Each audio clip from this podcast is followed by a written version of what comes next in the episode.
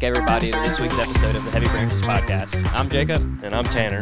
and we are so excited to, to be diving into Luke chapter 10 with you this week. But before we go there, how was your week, Tanner? My week was good. Got to start off the week preaching, and uh, I really enjoyed that time. Uh, it was a great Sunday. Got to preach at Glen Este, and then I got to preach at uh, the one of the uh, nursing homes that we preach at. Oh, that's cool. and, uh, yeah, we, we get to do that. We kind of have a rotation going, so I get to go there every once in a while, and that was nice. And so Is that a Sunday evening thing, or? Uh, it's at two on Sundays, two Oh, to okay. three, and then obviously Sunday night church as well, which was good. And then that kind of was a great kickoff to the week, as Sundays normally are. And Yeah. uh, then I I worked throughout the week, but it was a good week. How about you? Uh, it was good. What did you preach on this week?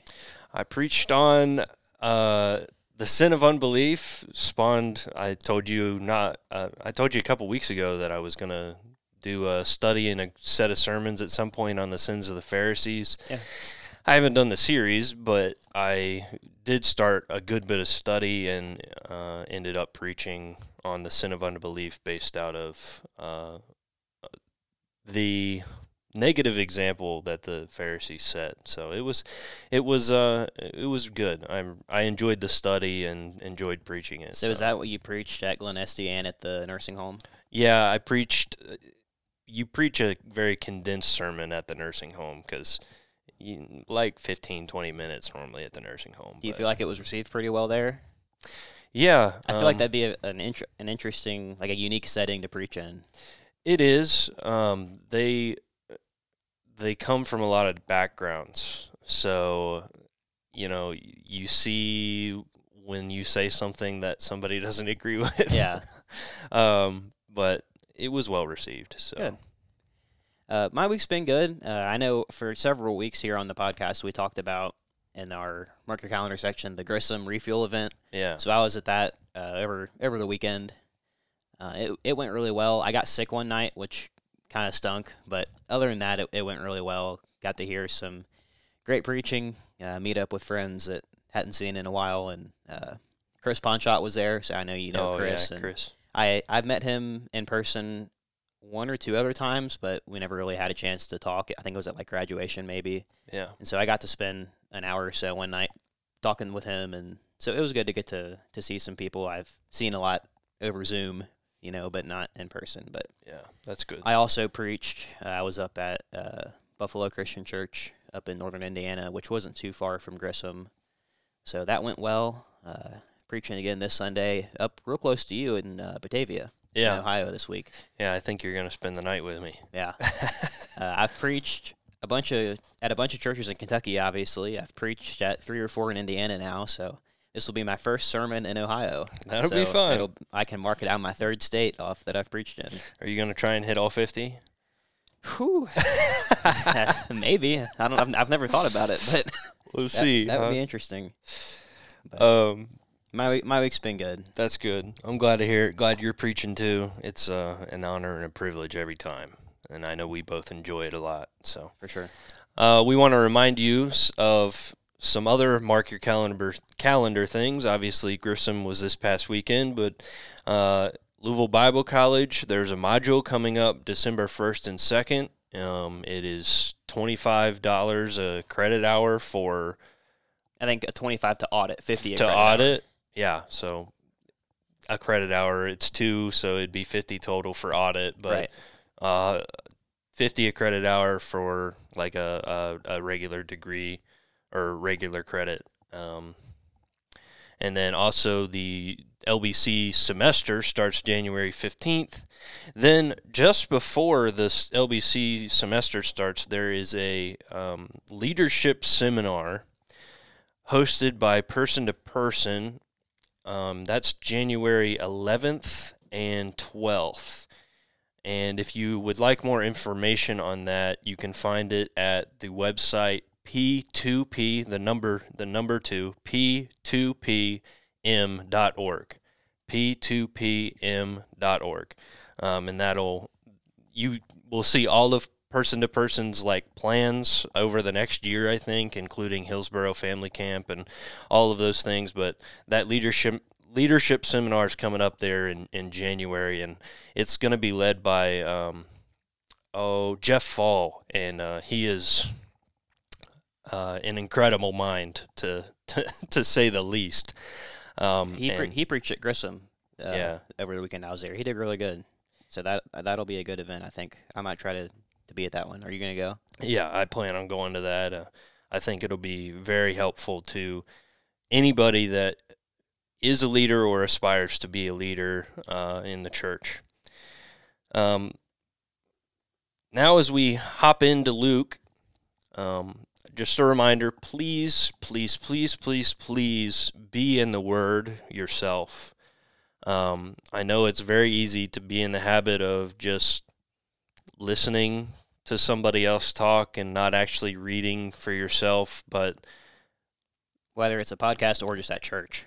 at church, listening to a sermon, listening to another podcast, what, what reading something, whatever it is, don't just skim over it. You know, really read it. Make sure that you're reading the truth for yourself and not just taking everybody else's word for it. Um, so read Luke chapter 10. That's what we're hopping into today. Remember that in the last chapters, uh, the last chapter's main focus was coming to the end of yourself in order to fully commit uh, and serve Christ. Coming to the end of yourself in order to fully commit and to serve Christ. So, as we hop into Luke chapter 10, let's continue to grow together. This chapter has 42 verses. This is a a short one for Luke, uh, and my chapter title for this week is actually a question. And the question is, what is good? What is good? And as we go through this chapter, we're going to find out the answer to that. We're going to find out what the answer to what is good. So let's hop into our key thoughts. Um, the first thing, very first verse, we see that, you know, last chapter, Jesus sent out his 12, right? And they go out, they do their thing. This chapter, it starts off with Jesus sending out 70. 70 people. And I think a lot of people are getting into this thought process that he only ever had 12 followers. Some people get in the thought process, okay, they had 12 and Mary and Martha and Lazarus. Um, you know, there's a lot of uh, confusion on the amount of people that the amount of people that actually did serve and follow Jesus. Well, we have a number here of 70 plus the 12, and I'm sure there was more than this. Um, but this is a number that we give, and it's 70 others are sent out in pairs ahead of him to every city and place where he himself was going to come. The places he was heading, he sends people out ahead of him to go ahead and start preaching. Prepare the way. Yeah. Um, then the other thing that we see in that verse, uh, there's a two things. The second thing I, I wanted to point out is this thing of the rule of two. And I, I smile because if you're a Star Wars fan, if you're a Star Wars fan, your mind probably thought about the the um, Sith rule of two, which is where it, there's always at least two, or there's always two Sith. There's never just one, and there's not supposed to be more than two. It's always two. So for those of us that don't watch Star Wars, what what is a Sith? It's the bad guys. The bad guys. Okay. Yeah. So there, like, if you get rid of one, there's always two, and so if you get rid of one, the one that's left probably is going to get another one. Like, there's always Okay. two. Is is the is this is the thing, but for this, you know, we're not talking about bad guys here. We're talking about something different.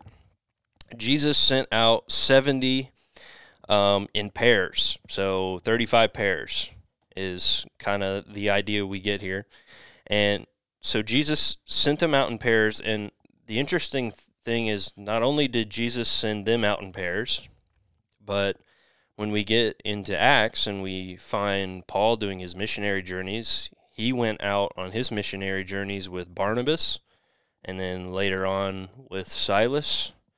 Um, and so it's important for us to realize that this rule of two, I think, was more than just a numbers thing or that's how it worked out. I think it was It's recorded in there for a reason. yeah. And it, it's it is beneficial for us and for those that we come into contact with that we have a fellow believer with us. Um, it is helpful for things of accountability, for encouragement, for companionship, um, and and many more things. But you know, don't try to do everything on your own. That's not that. I mean, that's the opposite of the purpose of the church. We're supposed to come together as a church and do things together. So you know, don't don't carry such burdens on your on your own on your own shoulders. Find someone that you can trust uh, for holding you accountable and encouraging you and and building you up in, in the scriptures and, and for good solid companionship. I, I think that's an important lesson to learn from that. Now we get into uh, something that's probably been heard quite often the the the Lord of the harvest, the Lord of the harvest. Uh, and I just want to go ahead and read verse 2. It says, And he was saying to them, The harvest is plentiful, but the laborers are few. Therefore, beseech the Lord of the harvest to send out laborers in his harvest. So, the first thing that we kind of talked about is the fact that Jesus is telling them to pray for this thing very specifically. And I know you wanted to touch on that a little bit. Well, something you had mentioned that I I didn't quite catch, but I believe you said this is possibly the first time as we've gone through Luke that we see Jesus tell them tell his disciples to pray specifically for something. Yeah, I mean, we see examples of Jesus praying himself. We see, I mean, he does it quite a bit. Um, and then in the next chapter, we'll get to that next week. But then he teaches them how to pray because they ask him. But Right. but here he is being very intentional about pray for this. And you know what's our mission today? Um, our mission is to go make disciples, and we do that through the way that we live our lives, bearing fruit. And so I think I mean this is this is something very specific Jesus is telling him to pray for and it falls right in line with our mission. Do you think that that this has lost its importance in the church today? This idea of of praying for the Lord to send out laborers into his harvest. I think it has because I think people don't understand it because even the people that do pray it, I feel like I'm not and then I'm not putting everybody in this category, but there are quite a few people that I've heard pray this, but I'm not even sure they understand what they're praying. Um, So where do you think the misunderstanding lies? Well, the starting point is the fact that Jesus isn't talking to people sitting in a pew that don't do anything do anything for the for the kingdom. Okay. He's talking to people that are already being sent out actively doing the work and Jesus is like as they're doing the work pray for more. Pray for help in that, not pray for somebody else to go do it. Yeah, because he already told them the laborers are few. There Yeah. in verse two. So it's not the idea of, you know, the harvest is plentiful. You know, there's a world out there that is lost and needs to come to a knowledge of the truth. The people are there. It's just the laborers are few. Yeah. So are we accomplishing anything if we're not actively being a laborer, but we're praying for God to send out more laborers? God, go send out somebody to go talk to these these lost people because I'm sure I'm not going to do it. Yeah. So those actually doing the labor are the ones that are to ask for more help. Um, so they're not stationary. Yeah. So here's why I asked you if you think it's lost its importance today. I would say that it has. Uh, I I know you're in a located ministry right now, so pretty much every almost every Sunday, you know, you're at Glen Este, you're you're teaching the youth, you're preaching on a on somewhat of a regular occasion. What you once a month? Uh, I mean, it probably averages out to about that. So my point is, is you're kind of you're working with the same congregation all the time. Well, this past year, year and a half, where I've been doing a lot of fill-in preaching, and I'm at, I've I've lost count now, but it's that's something like I've been at somewhere between ten and fifteen different congregations in Kentucky, three or four in Indiana, and this Sunday I'll be in my first one in Ohio, as I mentioned earlier. But something that I found really interesting is I always try to grab a bulletin when I'm there preaching so I can look at their bulletin, kind of see what's going on. And something that's in a lot of bulletins is a list of prayer requests. And I'm, I'm sure that's Hmm. in your guys' bulletin. That. That's in the bulletin at uh, my home my home church, the Sherman Church of Christ. We have a list of prayer requests in the bulletin, and I think that's a great a great thing to have in the bulletin. So you know the the congregation can take it home and have some reminders of things to pray for during the week. I think that's great. but something that I've noticed at almost every single congregation that I've been to is the prayer list is nothing more than these people are sick, these people are hurt. Uh, I've- noticed a few different congregations have um, different people that either used to go to that church or maybe friends or family of people that go to their church and they're in the active military.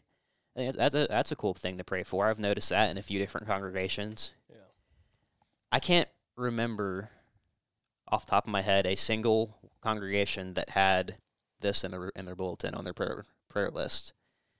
Pray to the Lord of the harvest to send out laborers because the harvest is plentiful, but the laborers are few.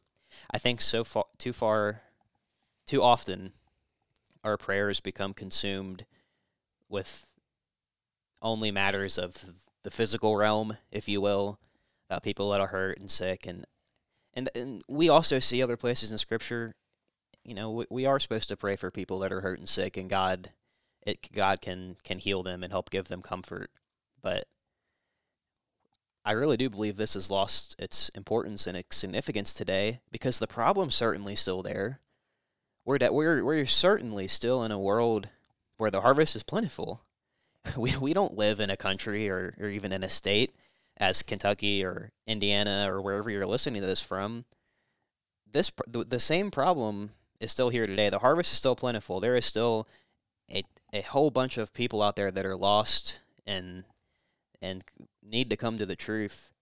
But the problem is still the same. The laborers are few. I mean, you and I are are have committed to do ministry with our lives, and I know some sometimes we'll go on different Bible college websites or on the CRA and look at open ministries, and there's probably 50 churches in a 20 mile circle in any state in the country that need a preacher. Yeah, I mean, so many, so many churches. And this thing about the laborers being few, that's not just like preachers and youth ministers and missionaries. That's just Christians that are willing to go out and be a laborer and and go to the lost. And that makes me think of something. You know, I'm going to say something that's probably somewhat controversial, and I don't know if we've said this on the podcast. Welcome, welcome to the Christian faith. I don't know if uh, I don't know if this is. Uh, We may have said this before on the podcast. I can't remember, but the reality is that if you say you're a Christian and you have the if you can't tell somebody else why you are a Christian and how to become a Christian, then you have some serious soul searching to do about whether you are a Christian yourself. Say that one more time. If you if you say you're a Christian and you can't tell somebody else why you're a Christian and how to become a Christian, then you have some serious soul searching to do about whether or not you're actually a Christian. Can I add one more thing onto that? Go ahead. While, while we're on this uh, controversial horse, if you go to if you go to tell somebody how you became a Christian, but you can't point in the Bible and say, "Look, this is how people in the Bible became a Christian." Maybe you also have some some searching to do on if you really are a Christian or not. If your your coming to Christ was legitimate. If if I'm going to say that I'm a Christian, and I'm also going to say that this book here that I'm holding is God's word and that it's authoritative over us and it's completely perfect and is inspired and God breathed. If there, I see how people became a Christian in God's book. That's His word. We ought to be doing it the same way today, and and I I fear that that's not the case among a lot of a lot of churches.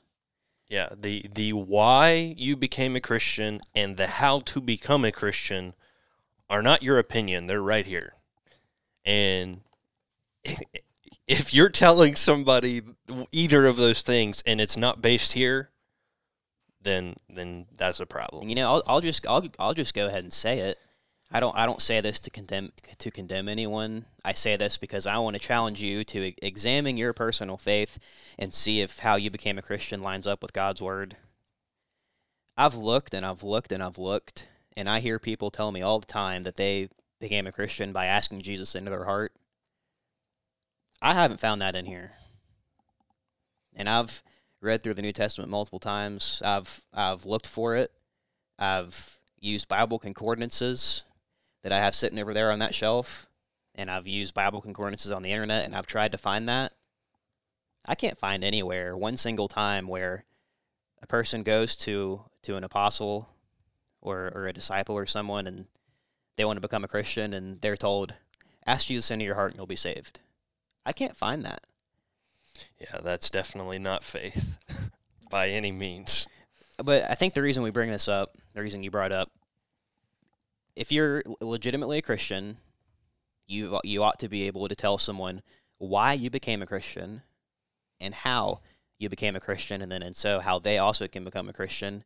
The reason we bring this up, or the reason I think you're bringing this up, is a lot of times we overcomplicate sharing our faith and being a laborer and going out to the lost because we think we've got to know, we've got to be able to quote every Bible verse there is, and we've got to have every answer to every problem or, or question that atheists or agnostic people might have. And we, we scare ourselves out of it because we think, well, I'm not good enough. I don't know enough to really go out and be a laborer for the lost. I'm not an expert in religious things. We'll, we'll leave that to the experts, leave that to the preachers and the teachers and the youth ministers and the missionaries. That's that's their area of expertise. That's what they've studied. But that's not what we see in the scripture. You know, at the end of the, the Gospel of Matthew, Jesus gives his uh, disciples the Great Commission.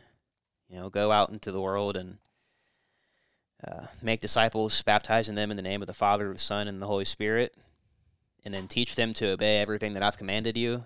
And people like to actually debate whether that Great Commission was just for the 12 there that he was talking to, or if that was for all Christians.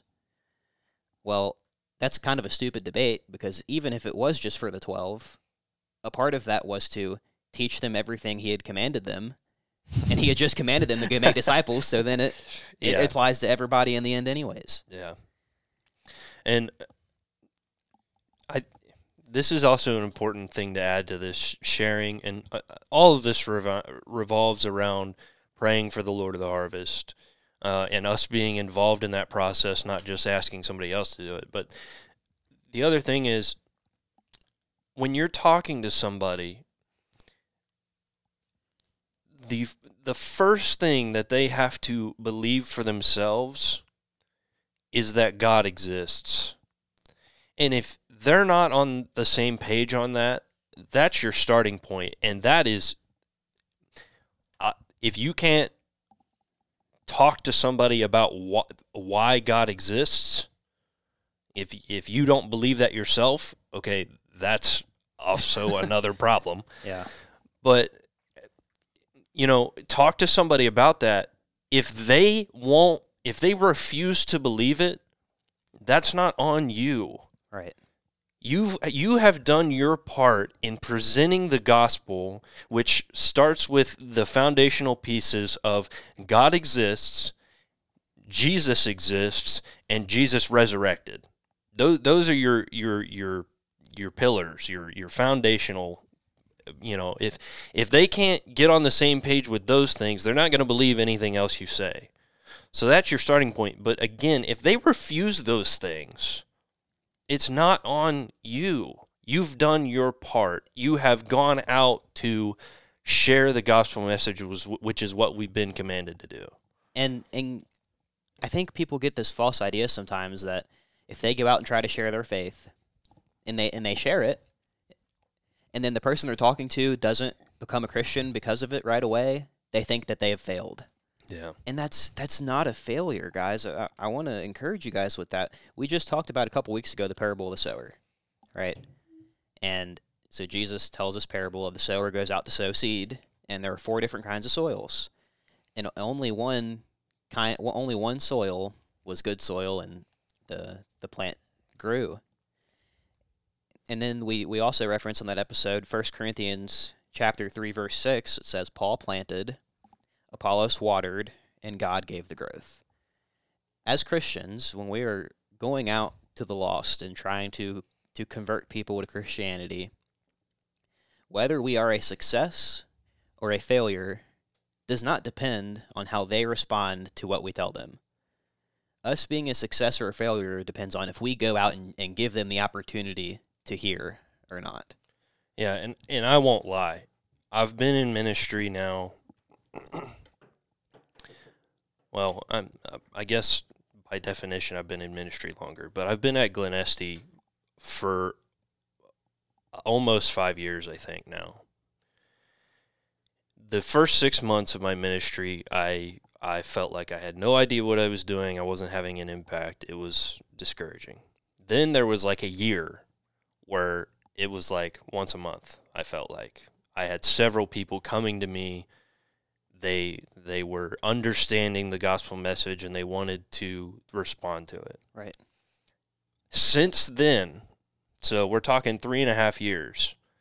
I have felt like I've just been in a drought where everything I'm doing, I mean, I, at times I have felt like everything I'm doing is meaningless because it is very discouraging. But you have, we have to remember what we're talking about. It's the, it, it's their choice at the end of the day, and we have to just trust God in it and do our part. Yeah. And when we do our part, um, obviously you, we can always do better. But when we do our part, you know, that's that's what we've been called to do. You know, that's that phrase that we're all all Christians look forward to hearing from Jesus come the end. Well done, good and faithful servant. Yeah. I'm I'm really thankful that that doesn't say well done, good and successful servant. because I think from if you look at it from a, a, perspective of okay, how many converts did this Christian make in their life? There's a lot of faithful Christians that we probably wouldn't consider successful. I mean, the prophet Jeremiah preached to Israel for 40 years to repent, and the nation never repented. That doesn't mean he was a failure. He he was faithful to what his his calling was from God was to preach to Israel, hey, if you guys don't turn and repent, destruction is coming. Yeah. And he preached that for 40 years, and they never listened. But Jeremiah was faithful. And so th- that doesn't mean he was a failure because his success didn't depend on the, pe- the people he was preaching to to repent and to change. His success was on was he faithful to what God wanted him to do or not. And for each and every person that is a Christian, in the time that the Gospel of Luke was written and, and, to, and today, like we said, the problem is still the same. The harvest is plentiful, but the laborers are still few. And if you're a Christian, God, ha- God has commanded you and wants you to go share your faith. Whether or not people respond or not, that's between them and God. But if we're going to be faithful to what God wants us to do as Christians, we've got to go out and, and be a laborer. Yeah, and I, I, we keep kind of beating on this subject, but I've got one last thing to add to this. What God expects us to share with people is the true message of the gospel.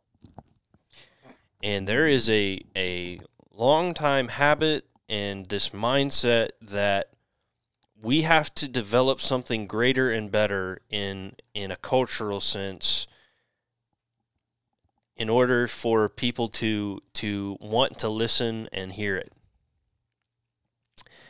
Um, and more often than not, that that ends up being a situation where they deny the truth or uh, quit teaching the truth for the sake of getting people to hear the message. But if you're changing the message of the gospel so that people listen, guess what? You're not sharing the gospel. Right. If you can do nothing else, the the first and primary thing, I I I would encourage you all to ignore everything else for the sake of the truth. I I by no means am a good youth minister. I mean, I I just it is very hard for me to teach high schoolers because I for whatever reason it's it is it is difficult for me to relate the gospel to to their lives. I don't I don't know why that is hard for me, but it is. But because I have continually taught the truth, those that have heard it and responded to it, I am confident have salvation in Jesus Christ. Right. Because I haven't sacrificed the truth for making sure that I have everybody's attention. Hmm. Um, So we mentioned the parable of the sower, and I, I know we spent a lot of time here on this. The harvest is plentiful, but labor laborers are few. Verse, but I think there's a lot of really important stuff here for the church today, especially with the whole the whole idea and goal of this podcast was so was to encourage Tanner and I, so we can encourage each other to, to bear fruit, and so that we could help encourage you guys to bear fruit. And this is certainly one of the one of the ways we can bear fruit is by making converts from the lost. And so that's why I think it's okay we spend a little extra time here today. But the parable of the sower, right? So my grandpa is a farmer. Yeah. And I- don't know if you have farmers in your family or not, but farmers and farming is just it, it's an illustration that's used a lot in the gospels that jesus uses to teach because a lot of the people in that culture and time period could relate to it and understand if my grandpa right so he, they, they grow a lot of corn Yeah. if my grandpa went out uh, next planting season and didn't plant any corn seeds he only he only planted you know tomatoes or, or whatever else no corn seeds. What what's his reaction going to be when harvest time comes, but there's no corn to gather to reap? Is he going to be surprised? shouldn't be. He shouldn't be. Right? He didn't plant any corn seeds. He's not going to be able to gather any corn. Well, I think a lot of times churches are surprised, confused. They don't understand why church is such a, a minority place today where uh, a large majority of the outsiders don't want anything to do with church. They they don't want anything to do with spiritual things. We can't get them to come to the building for services. The harvest is plentiful, but if we're not planting anything, there's not going to be a harvest to gather. Think think think about that in the context of people that you may know, friends and family that aren't yet Christians.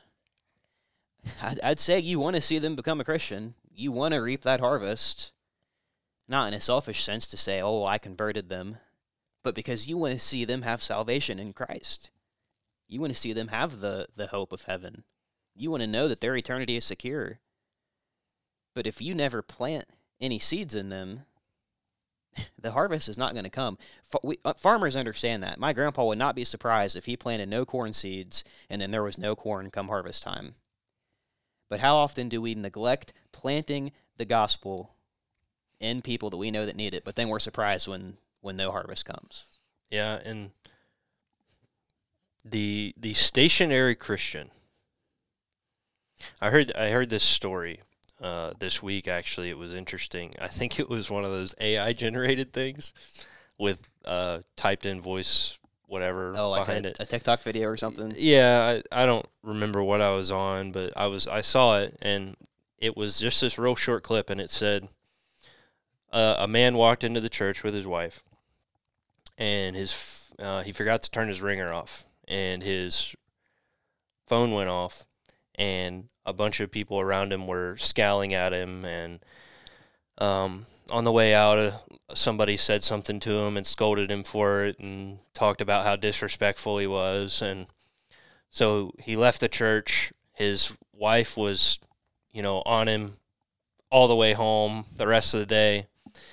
And then he proceeded to go to a bar that night.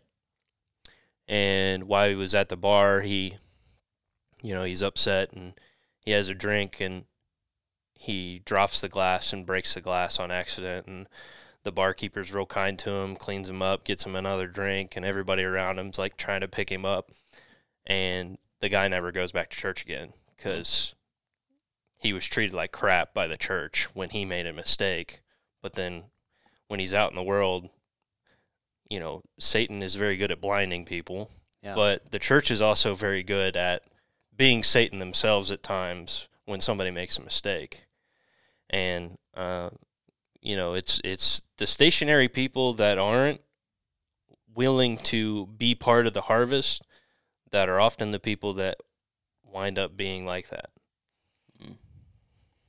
Yeah, I think sometimes we can push people away from Christ more so than we can kind of build bridges for them to get to Him. And that's something we ought to be thinking about when a phone goes off in the middle of church or there's a crying baby in the back or somebody comes in in clothes that are maybe a little ripped up or torn or not as nice as the guy next to him. And if people are getting treated better out at bars and in the world than, than they are in, in the church building, that they're or rather they're in the church building or not by church people, people that are Christians, that's that's a major problem. And I'm not saying that we need to tickle ears and and and you know allow things to happen. But you have to understand when people aren't saved by Christ yet, they don't understand and that's besides the point that a phone going off in service is pretty insignificant anyway. Yeah. Um so anyway, um, you got anything else on that before we move on through the chapter? I guess the last thing is there isn't uh, one more farming analogy that popped in my head with with this whole thing, and you kind of were hinting on it earlier that you have not fors- forsook the truth during your time as youth minister. Tried you've- to.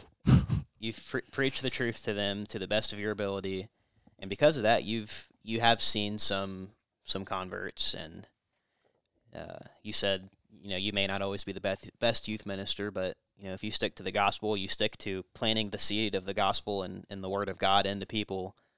When it hits the right soil, it is going to grow. And go, going back to the analogy of my grandpa being a farmer, when he plants uh, corn seeds, they're never they're never going to grow a tomato plant. Mm. And if you plant tomato seeds, they're never going to grow corn. So what what are we planting in the people?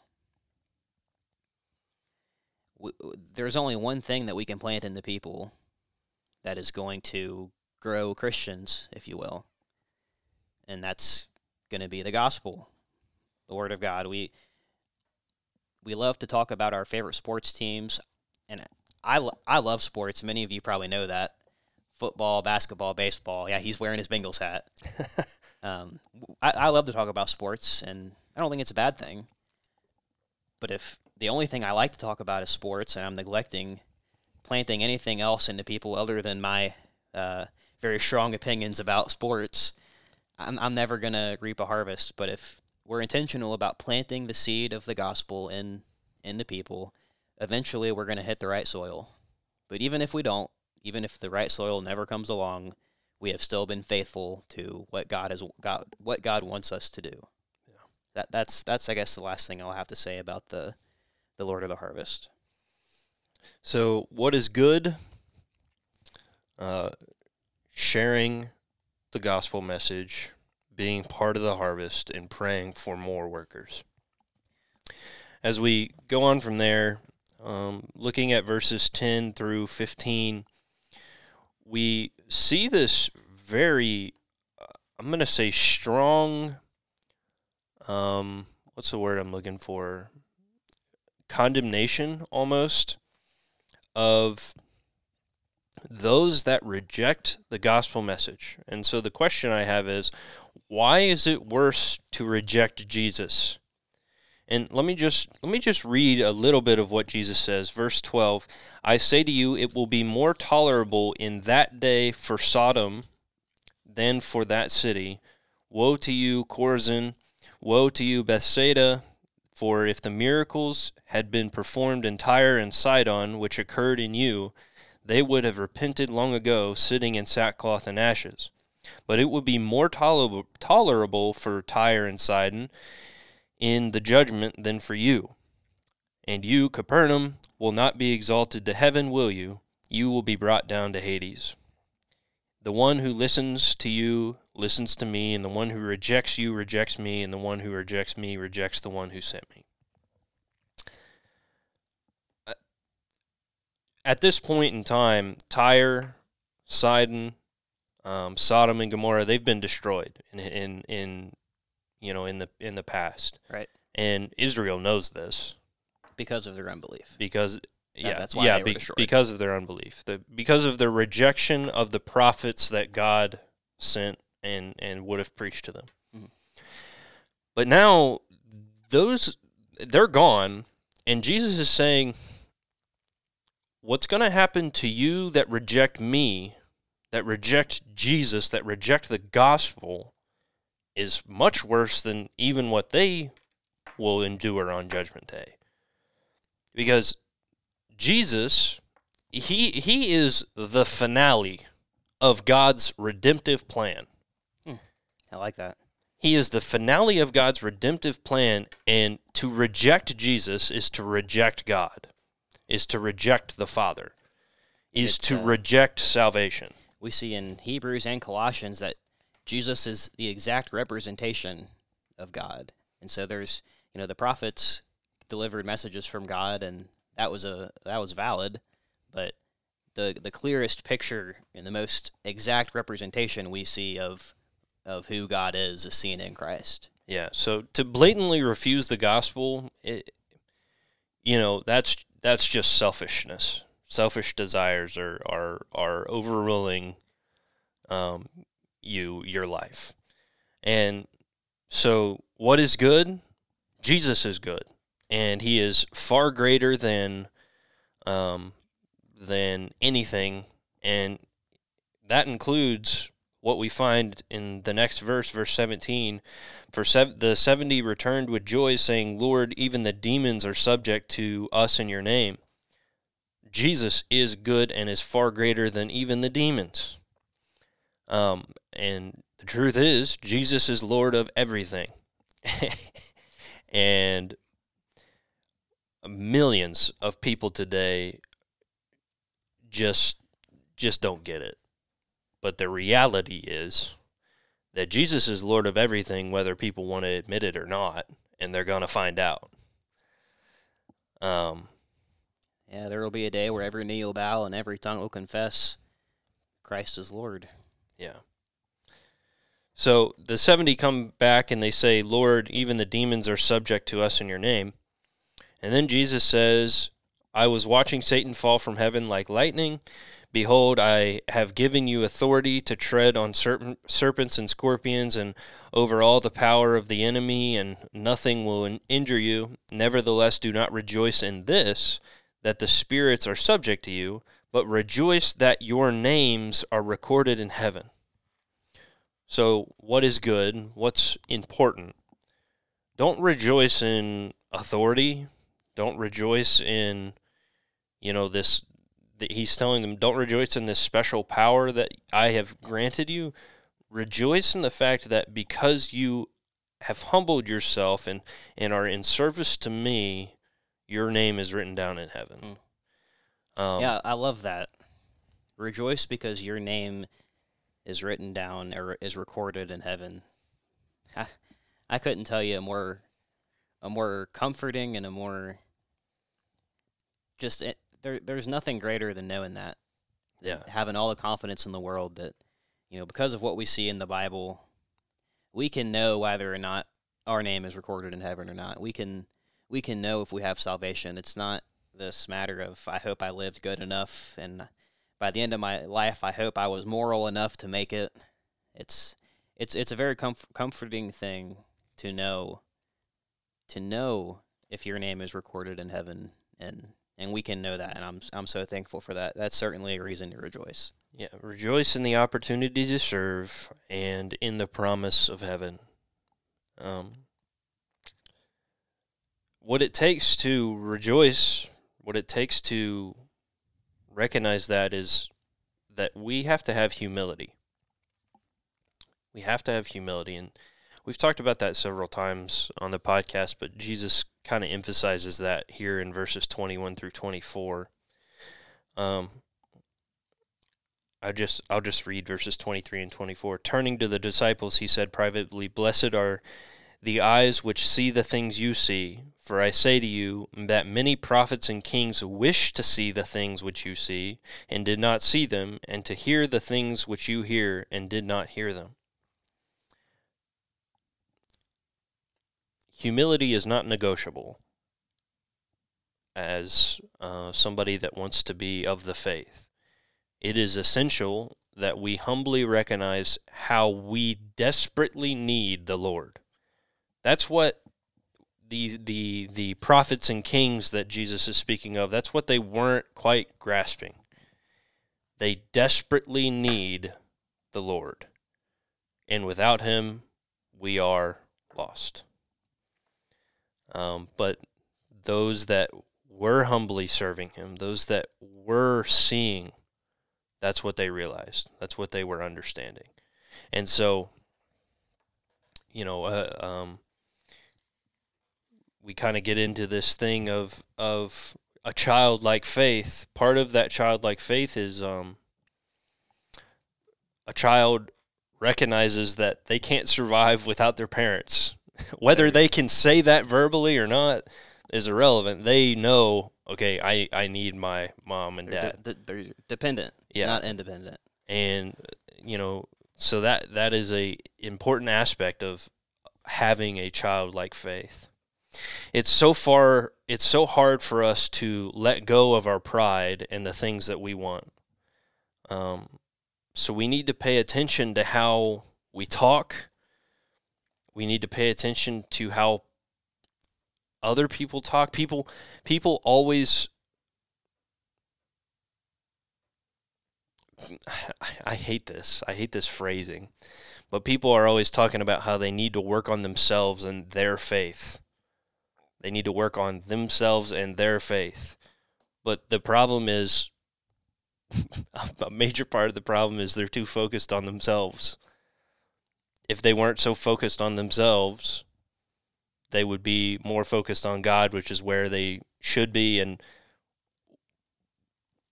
you know they they wouldn't feel that way most of the time. I mean, I'm not saying that everybody that says that is like this, but a lot of times it's they're so focused on themselves. They say things like I need to go work on myself, I need to work on my faith, but they're focused on themselves more than they are on God. Yeah. And that's not humility, that's pride. We saw in the last chapter Jesus says if anyone wants to be my disciple, what do you got to do? Not work on yourself, deny yourself. Yeah. Daily. So then verses I'll I'll ask this question again. What is good? What is good is humility. Humility. Um, then verses 25 through 29, um, there's a lawyer that steps up and uh, a lot of times, the lawyers and the Pharisees are very closely connected. Um, this is the, this, the lawyer would have been an expert in the law. Yeah, like the Pharisees would have been. Yeah. Sometimes it says Pharisees and lawyers, or but um, this guy, I guess, wasn't necessarily a Pharisee, but like Jake said, he was an expert in the law. I think another word used sometimes is a, a scribe. Yeah. Um, yeah. Those they would have copied the law often, so they would have known it very well. Um, so the lawyer steps up and asks Jesus an important question, a question that we should all ask, and if you're a Christian, you should know the answer to. Teacher, what shall I do to inherit eternal life? And Jesus responds, uh, with a question, and the guy says, "You shall love the Lord your God with all your heart, with all your soul, with all your strength, and with all your mind, and love your neighbor as yourself." And Jesus says, "You've done. You've answered correctly. Do this, do this, and you will live." So knowing the right answer wasn't good enough. He had to actually do it and act on it. Yeah, there's a significant difference in speaking and doing. We don't get to add fine details. Um, that was a bad habit of the Pharisees and the lawyers, is they would add details to the law so that they could like make loopholes. That happened after Jesus ascended too. Uh, the Galatians might might have been able to tell you a thing or two about that. What God asks us to do is meet the expectations. God expects a heart of love willing to sacrifice for everyone. He expects us to meet the full expectation of the law. Why why is it a habit that we always need to find a loophole?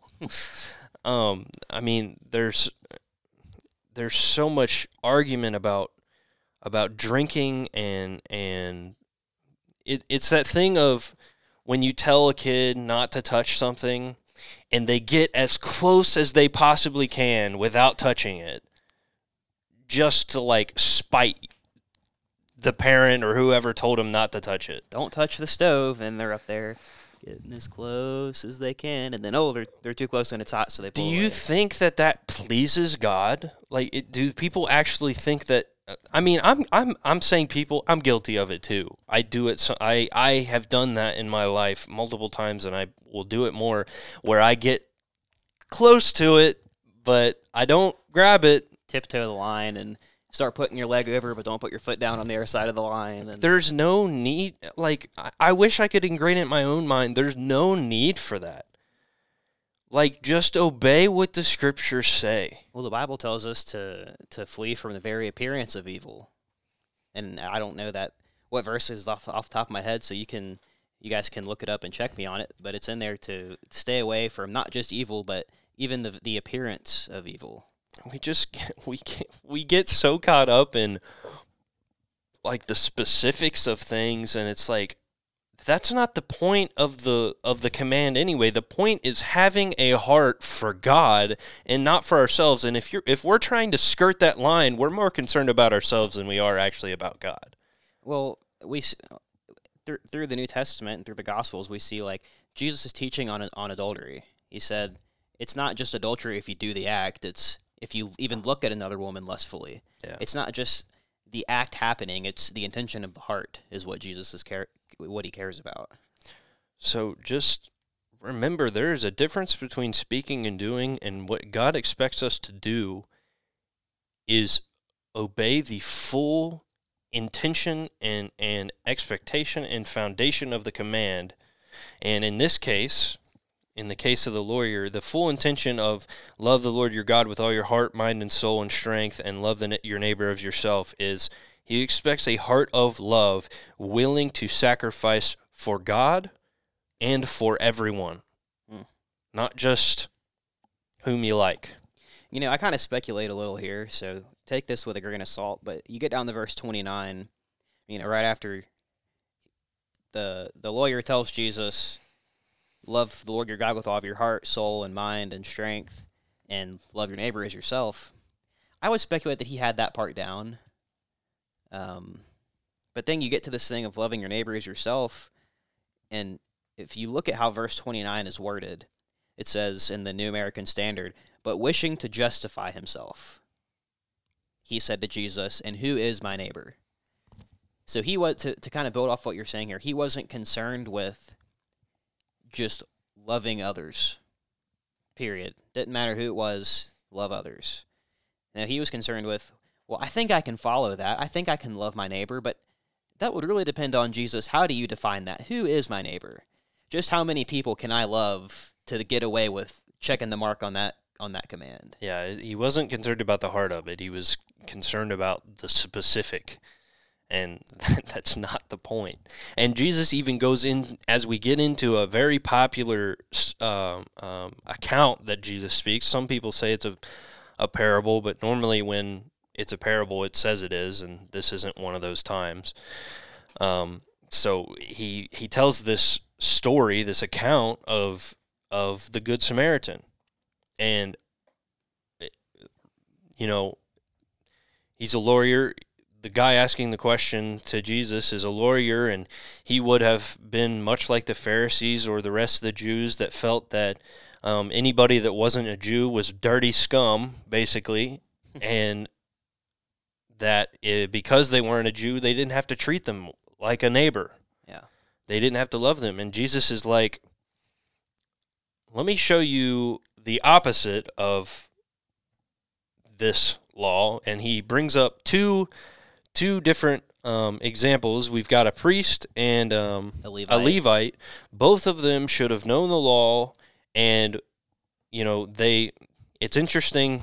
Uh, I read something that it kind of explained the road that um, they would have been on between Jerusalem and Jericho and how it would have worked. It would have been a very dangerous road, and it was likely that the Levite and the priest were either leaving Jerusalem from doing their duties or going to Jerusalem to do their duties of loving God. Yeah. And so they either had already done that or they were going to do that, but they completely disregarded loving their neighbor as they see this man on the side of the road and just, you know, oh, I'm just going to let him die. him by. Yeah. But then the Samaritan, who the Jews hated, um, he followed that. You know, many many Samaritans still held to uh, uh, the uh, what am I the laws of of Judaism, and you know he had this heart of loving others, and so he helps this man and, and goes out of his way to do it. I Right. mean, it's a pretty significant um, helping. Well, he he bandaged he bandaged up his wounds. Well, the first thing before he did anything else was he he saw him and he felt compassion. And I, I, something I, I admire about the Good Samaritan here is he didn't just feel that compassion and then be like, "Oh man, I feel really bad for that guy, but I got to get to the place I'm going." You know, he probably didn't go out on that road to be like, I wonder if I can find somebody to help today. Maybe he did. I'm, I'm speculating a little, but I imagine he was on his way to go to go do something that he had planned to do, and he still decided to sacrifice his time and go out of his way to act upon the compassion that he felt. He he goes up to the guy, bandaged up his wounds. He pour, pours oil and wine on him. He you know he, he gets him on his animal, takes him to an inn so that he can get taken care of. And he didn't stop there. He he goes the next day and and pays the innkeeper and says, "Take care of him, and whatever else you have to spend, when I come back, I'll repay you." So he he bandages the guy's wounds, gets him to the inn, and pays for everything. To this guy, I, I would imagine he didn't even know before this day, all because he he saw him in need. He felt compassion, and then he acted upon that. And I find that so interesting that that's how Jesus answered this lawyer's question. Because remember, the original question was, Who is my neighbor? Jesus didn't say, Well, everyone's your neighbor. You got to love everyone. Instead, he tells him a story about three different people, and only one of those people truly understood what it meant to love your neighbor as yourself. Yeah. And so Jesus says, "Be like this guy. Be like the be like the Samaritan. It was someone who was uh, completely. How do I want to say this? Um, it wasn't somebody that he knew. It wasn't someone that he probably would have said is his neighbor or his fr- or maybe even his friend. But he saw someone. He saw another human being in need. He felt compassion. He acted upon that compassion and met the needs, went above and beyond, and, and in doing so proved himself to be a neighbor, a good neighbor to the man. And, and so basically what Jesus is saying here is I don't need to tell you who your neighbor is. If you're going to be if you're going to love your neighbor, what that means is in any time you see someone in need, in need, any human being, you meet that need. Yeah. So what is good? A heart of love willing to sacrifice for anybody. A caring and righteous heart is good. A heart that doesn't just feel compassion for someone in need and then shrug it off and continue going with their, their plans for the day, but you act on that compassion. Yeah, I mean, what is good is not based off of your heritage or your background. Um, and the reality is, there's there's a connection to our own lives, very personal. We, in our sin, are the dead man, are the half dead man on the side of the road. And Jesus is like the Good Samaritan who shows mercy on us, even though in our sin, he doesn't know us. You know, in in heaven, he if we were faithful, he'll say, "I knew you." Yeah. But But if he sends us out, he'll say, Depart from me, for I never knew you. but he he sacrificed himself for us. Right. And so he expects us, he expects us to bear fruit by doing the same, showing mercy and loving everybody. Um and we need to love, you know, as we said before, even through mistakes. The church isn't very good at that, but we need to get a lot better at it. Yeah. Um we also must practice the love of God and the love of people if we truly love God. You know, this is also a a teaching that this guy may the, the two the two the priest and the Levite, this lawyer, he may kind of act like he loves God, but if he's not loving people, everyone, then he's really not loving God. Um you know, the lawyer, in theory, or by his words, joined loving God and loving neighbors together. But through this example, we see that because he wasn't acting on it, he really wasn't. And what does Jesus teach us? He says, Those who love me obey my commands. Yeah. So if we're going to love God, but try to be selective which, with which other neighbors we love, we're not really loving God because we're not obeying his command to just meet the need when we see it, no matter who that other person is. Yeah. Then the chapter ends with this the, these few verses on Mary and Martha. Um, and even here in just a few verses, there's importance. There's importance in every part of the Bible. We've talked about a lot of things that are good. But what we need to understand is that sometimes it's not just a difference between the good and the bad, but sometimes there is best over good. Sometimes you have to be able to know the more good thing, if you want to say it that way. Sometimes you can do the good thing but be wrong because you're neglecting the best thing. Yeah. Is, I think what you're trying to get at. And so let me read these few verses uh, to, that end the chapter. Now, as they were traveling along, he entered a village, and a woman named Martha welcomed him into her home. She had a sister called Mary who was seated at the Lord's feet listening to his word. But Martha was distracted with all her preparations, and she came up to him and said, Lord, do you not care that my sister has left me to do all the serving alone? Then tell her to help me. But the Lord answered and said to her, Martha, Martha, you are worried and bothered about so many things, but only one thing is necessary for Mary has chosen the good part, which shall not be taken away from her.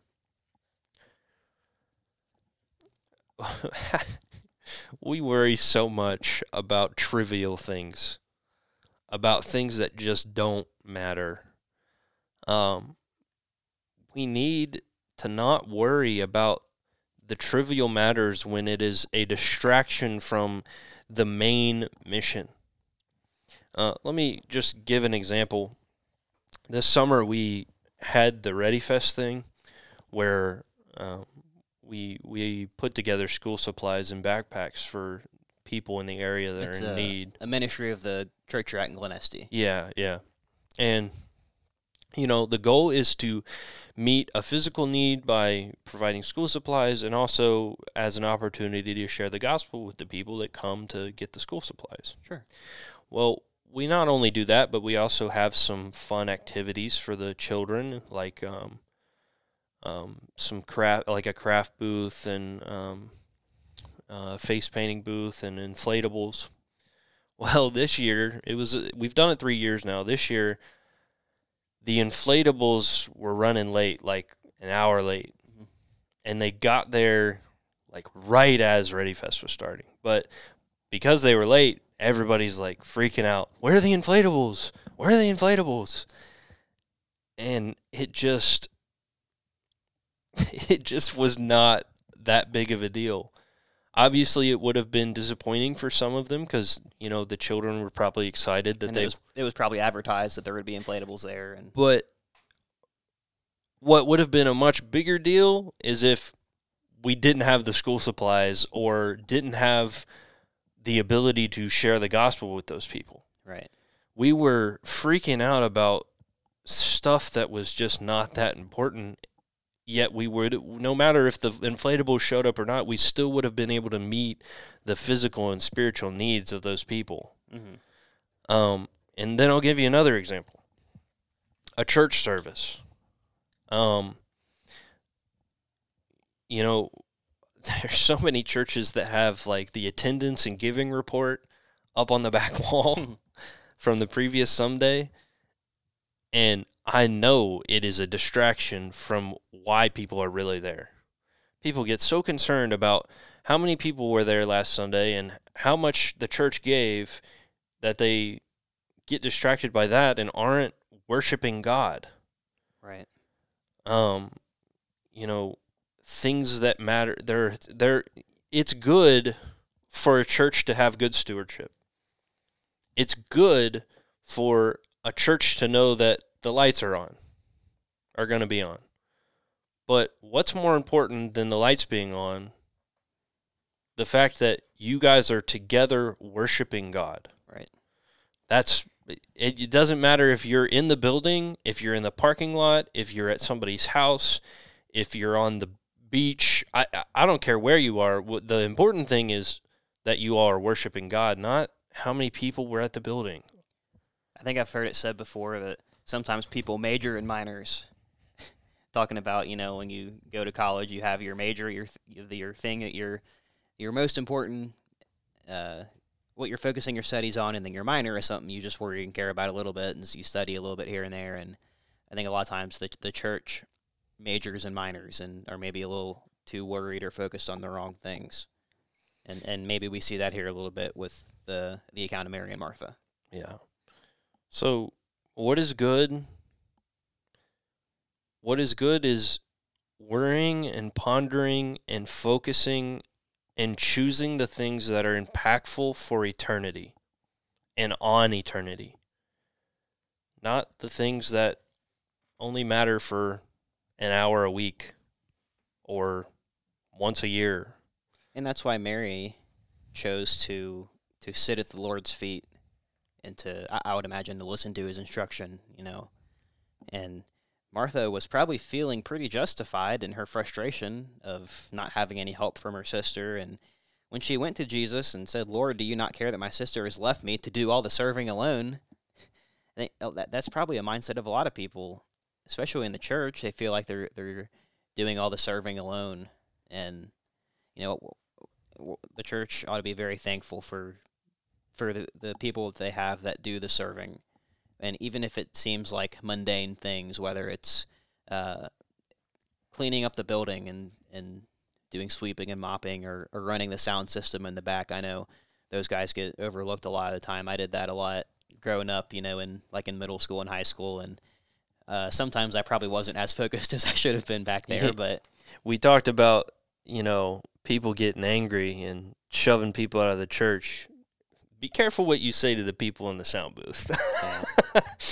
But the, but the point is, we're talking about this idea of it's it's right to choose good over bad, but it can be wrong to choose good if you're neglecting what's best. Yeah. And Martha here is maybe caught a little off guard that Jesus said Mary has chosen the good part, or, or maybe we would say Mary has chosen what's best because she was there sitting at his feet, spending time with her Lord, rather than trying to do the right thing, the good thing, and and to serve and prepare the meal. And I imagine the, the the twelve disciples would have been there with him, traveling with Jesus as he was with Mary and Martha. So it was probably a, a pretty good sized meal to prepare. She probably had a lot on her plate, and boy, I know people have a lot on our plates today. So many responsibilities and things we that have got to get done. But if we have so much on our plate, so many prior commitments and responsibilities that we don't have time to just sit at the Lord's feet sometimes and be in His Word. Maybe we need to re prioritize a little bit. Maybe we need to think about what's bad, what's good, what's better, and, and what's best. Yeah, I mean, the Lord and Savior of the universe was there in their very presence and Martha listening or sorry, Mary listening to the Lord had a major impact on eternity. What was for dinner and getting the plates set out in the right way, that's just for right then. Even if it was uh, just a couple pieces of fish and some bread, I'm sure Jesus could have made it work. Yeah. So, you know what's impactful on eternity? Living for Jesus by bearing fruit and so proving to be a disciple of Jesus. And we bear fruit, as we said 11 episodes ago, we bear th- fruit through Christian character, being Christ like, through righteous living and deeds of kindness, through making disciples, and through praising and worshiping God. And we need to make sure that we are bearing fruit in all four of those ways and I hope that you will take to heart the things that we've talked about today. Um, I hope that me and Jacob will really ponder the things we've talked about today, and, and it will, you know, refresh us and keep us in line too. Yeah, we want to do this for us more so than for for anybody else that we're holding each other accountable because we never want to come off as we're the experts telling you how to live your Christian life and bear fruit the proper way. It's something that we've got to work on work on as well.